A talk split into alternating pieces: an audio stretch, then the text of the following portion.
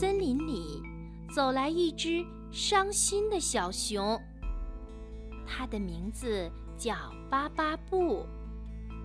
它是那么那么的伤心，它的脚步好沉好沉。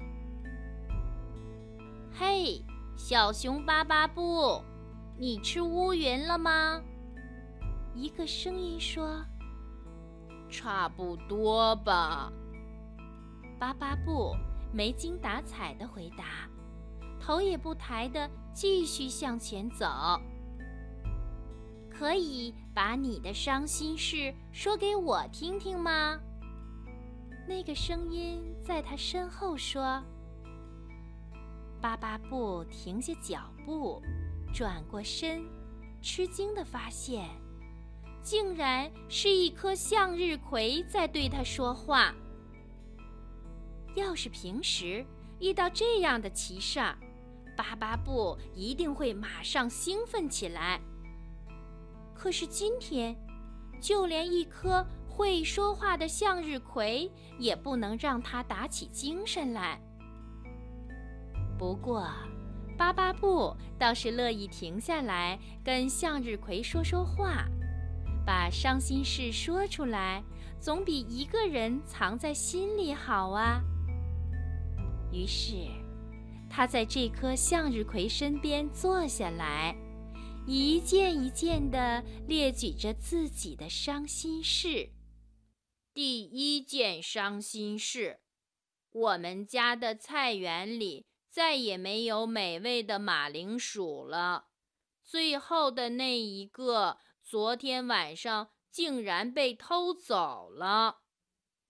第二件伤心事，隔壁河狸一家搬走了，再也吃不到河狸太太烤的蛋糕了。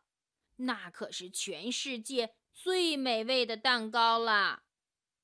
第三件伤心事，爸爸答应假期一家人去海边。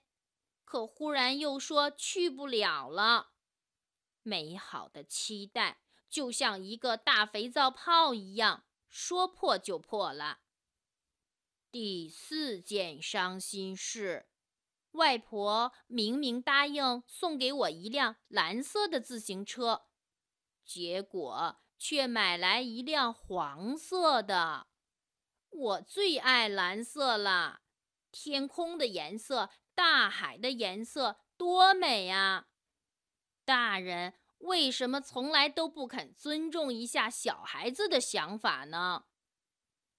哦，可怜的巴巴布，向日葵同情地说：“伤心事还真不少，怪不得你的样子就像是刚吞下一大团乌云似的。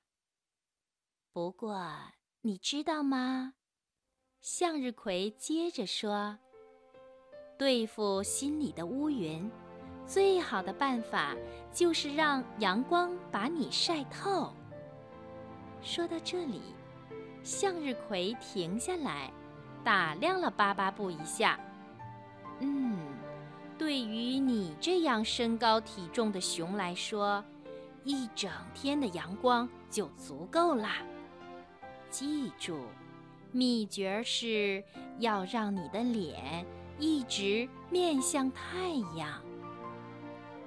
小熊有点没听懂向日葵的话，正开口要问的时候，向日葵忽然嘟哝了一句奇怪的话，听起来就像是一句咒语。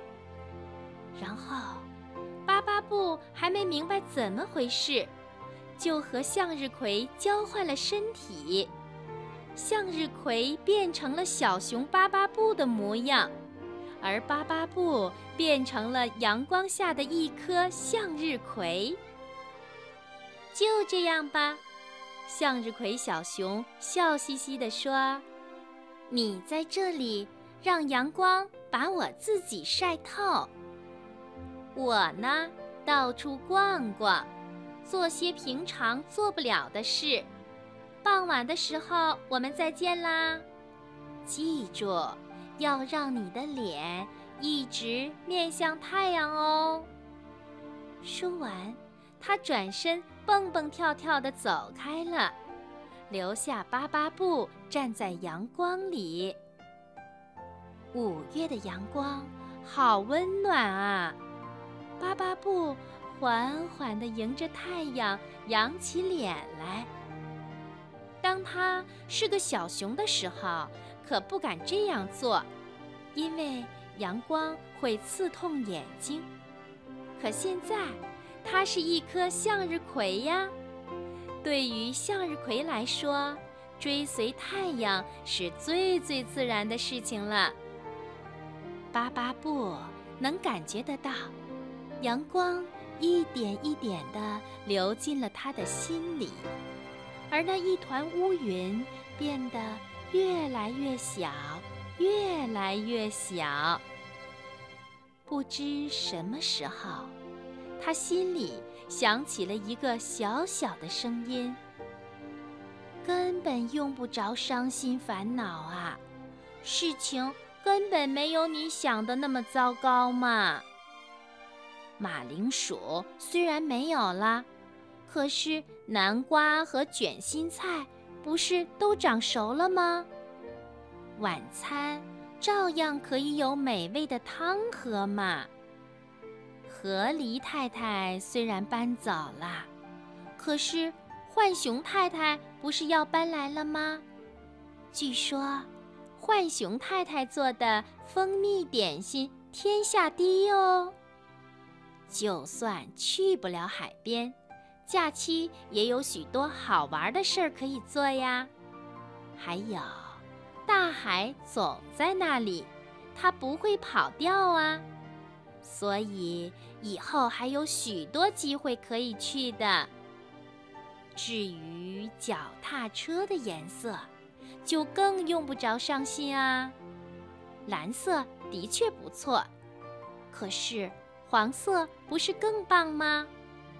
黄色是柠檬的颜色，沙滩的颜色，阳光的颜色，是向日葵的颜色。当晚霞照亮天空的时候，向日葵小熊兴高采烈地回来了。看样子，它这一天过得也不错。它高高兴兴地说了那个咒语。和巴巴布重新交换了身体，不错呀，他品头论足地说：“看得出现在你的心里充满了阳光。”是啊，所以我对事情的看法也完全改变了。